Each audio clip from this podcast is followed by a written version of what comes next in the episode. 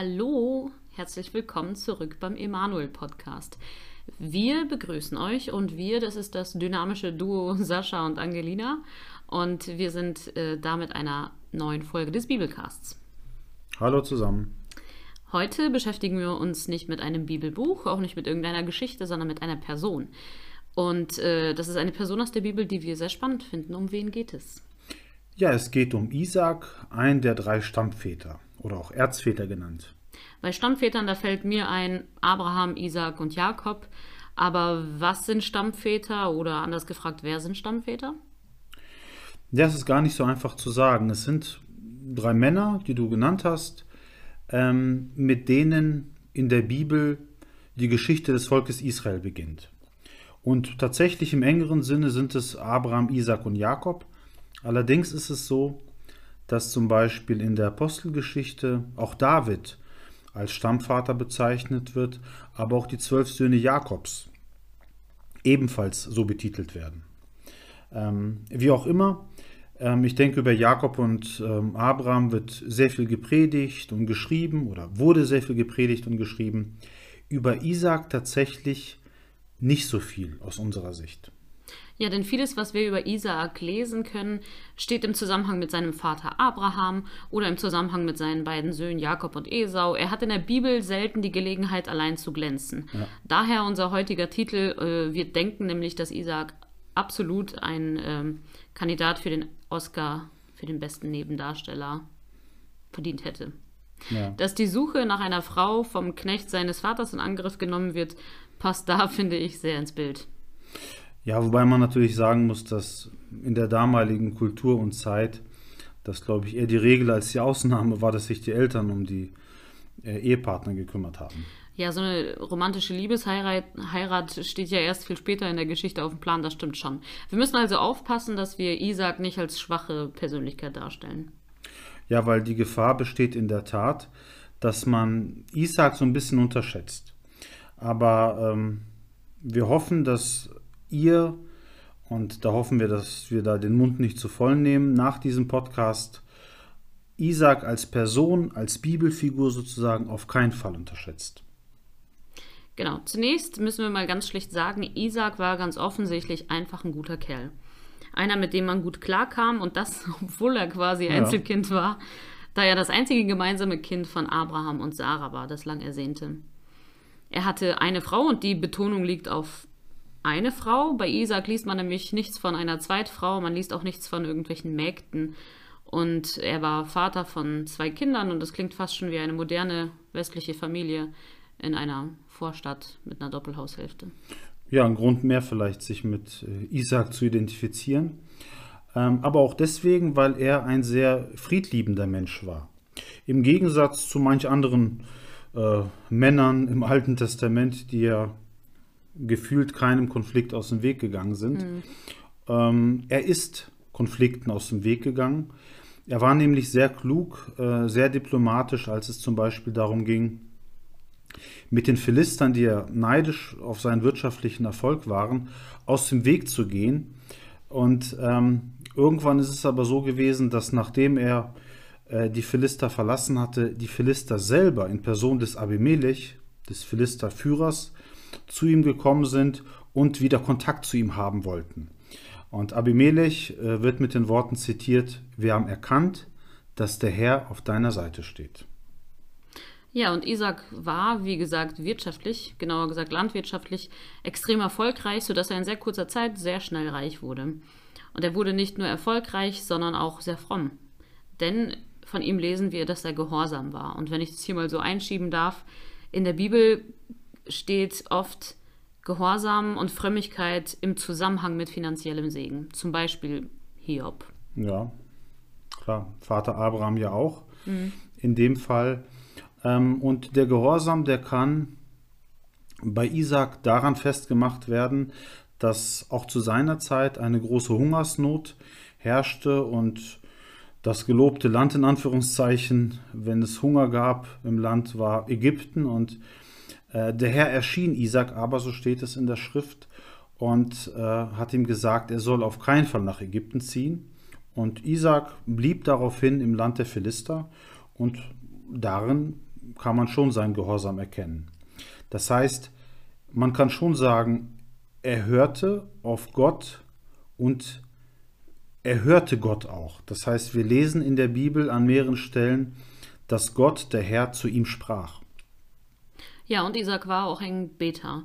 Er betete zum Beispiel gegen die Kinderlosigkeit an, denn bei Isaac war es schon wie bei seinen Eltern so, dass das Kinderglück etwas auf sich warten ließ.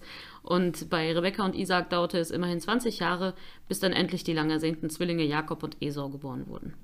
Ja, woran man den Segen in der Bibel ja auch festmachen kann, ist ja am erreichten Lebensalter.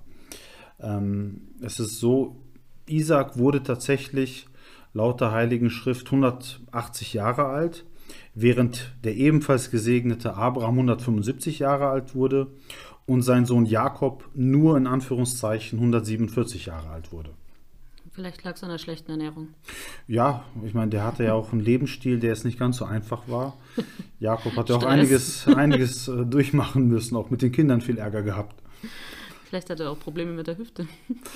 ja, also gesundheitlich, ja, und der hat sich ja auch sogar mit Gott selbst oder seinem Engel angelegt. Ja.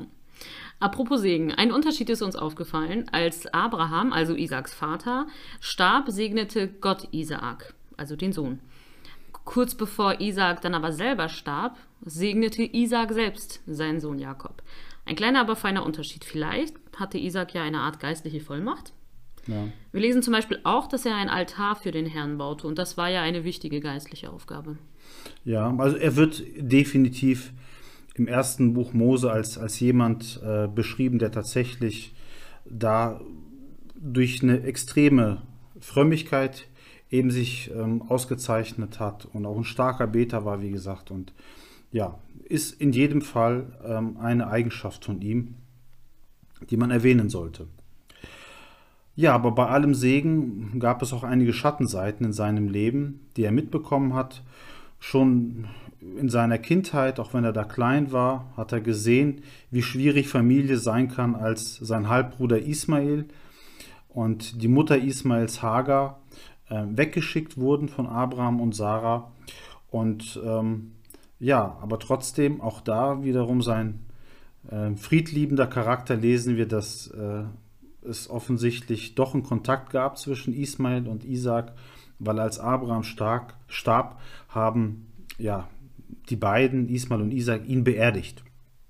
Was ja auch davon zeugt, dass dieser Riss, der in der Kindheit der beiden stattfand, jetzt nicht bis ans Lebensende andauerte. Ja, wie die meisten von uns wissen, ähm, hat ja Isaac den einen Zwilling Esau bevorzugt, während äh, seine Frau Rebekka Jakob etwas lieber mochte. Eine in unseren Ohren recht seltsame Bevorzugung, wie ich finde, aber das kommt in den besten Familien vor. Und da sind wir wieder an dem Punkt, wie so oft im Bibelcast, wir stellen fest, wir haben es in der Bibel nun mal mit Menschen aus Fleisch und Blut zu tun. Sind keine Helden, ne? Absolut nicht. Trotzdem ist es schon krass, dass Isaak nicht nur von seinem schlauen äh, Sohn Herrn Fuchs Jakob, äh, sondern auch von seiner eigenen Frau hintergangen wird. Ja. Ähm, er wird von ihr hintergangen. Gleichzeitig steht aber auch geschrieben ausdrücklich, dass Isaac seine Frau liebte. Und dieses Lieben, ähm, also die, den Ehepartner oder die Frau in dem Fall lieben, das steht nicht so oft in der Bibel. Ähm, aber wie auch immer es war, ganz offensichtlich keine ganz spannungsfreie Beziehung zwischen Isaac und Rebekka. Und Rebekka wird ja in der Tat als sehr, sehr stark dargestellt. In der Geschichte Isaaks. Äh, sie betet von sich aus zu Gott. Gott gibt ihr die Verheißung, zum Beispiel eben die, dass der ältere Esau dem jüngeren Jakob dienen werde. Und äh, ja, sie ist eine Persönlichkeit und hat auch sehr, sehr viel Einfluss, sowohl auf, auf die Kinder als auch natürlich auf Isaac. Ja, natürlich war auch die jahrelange Feindschaft äh, zwischen seinen Söhnen für Isaac sehr belastend, verständlich. Ähm, das Verhältnis zu Isau war trotz der Vorliebe, die Isaac hatte, auch nicht immer ungetrübt. Ähm, spätestens mit der Frauenwahl Esaus war es dann, wurde es dann schwierig, weil nicht nur Rebekka, sondern auch Isaac nicht ganz zufrieden waren ähm, mit, mit Esaus Frauengeschmack. Ja. Ja, alles nicht so einfach, was äh, die Familie angeht, bei allem Segen. Ähm, ja, was kann man zu Isaac noch sagen? Also es fällt natürlich auf, dass es einige Parallelen gibt zu Abraham und Jakob. Eine ist, wie schon erwähnt, diese lange Kinderlosigkeit, ähm, aber es gibt auch ein paar andere. Ja, zum Beispiel hatte, ähm, wie auch sein Vater Abraham, auch Isaak Angst, Probleme zu bekommen wegen seiner so schrecklich schönen Frau. Auch Isaak war außerdem einer, der nicht am selben Ort bleiben konnte, ähnlich wie auch Abraham und Jakob musste er seine eigene Heimat verlassen. Mhm. Ja, das war, waren sehr mobile Menschen, ja, die, die auch tatsächlich immer und immer wieder aufbrechen mussten. Und das kennzeichnet tatsächlich die Stammväter. Ja, ähm, ja aber bei allem Wandern, und das ist ein Fun fact, den wir zum Schluss einschieben wollen, ist ein Ort sehr präsent in den Erzählungen um die Stammväter, und zwar ist das der Ort Beersheba. Es ist der einzige Ort, äh, der sowohl bei Abraham als auch bei Isaac als auch bei Jakob erwähnt wird. Interessant ist, dass es diese Stadt bis heute noch gibt. Sie liegt im Süden des Staates Israel. Es ist eine der größten Städte in Israel, hat inzwischen mehr als 200.000 Einwohner, also für Israel-Verhältnisse schon sehr groß. Und äh, diese Stadt hat Städtepartnerschaften mit deutschen Städten, und zwar mit Rosenheim und mit Wuppertal. Wuppertal. Äh, genau.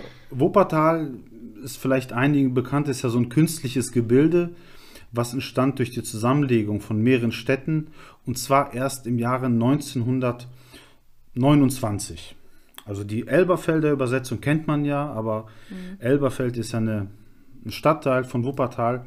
Und wenn man überlegt, dass Beersheba tatsächlich mehr als 4000 Jahre länger existiert als Wuppertal, ist das schon sehr kurios, ähm, mhm. macht aber auch die, die Geschichten der Bibel auch so anfassbar und auch so faszinierend. Ja, zusammenfassend äh, können wir also sagen, obwohl auch seine Nachkommen Mose oder David als Figuren eine ganz andere Wirkungsgeschichte hatten als Isaac selber, ist es sehr gut, sich auch mit ihm zu beschäftigen.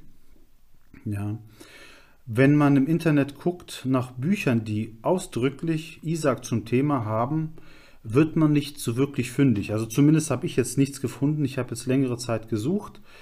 Ähm, ich finde, Isaac hätte schon ein eigenes Buch verdient oder eigene Bücher.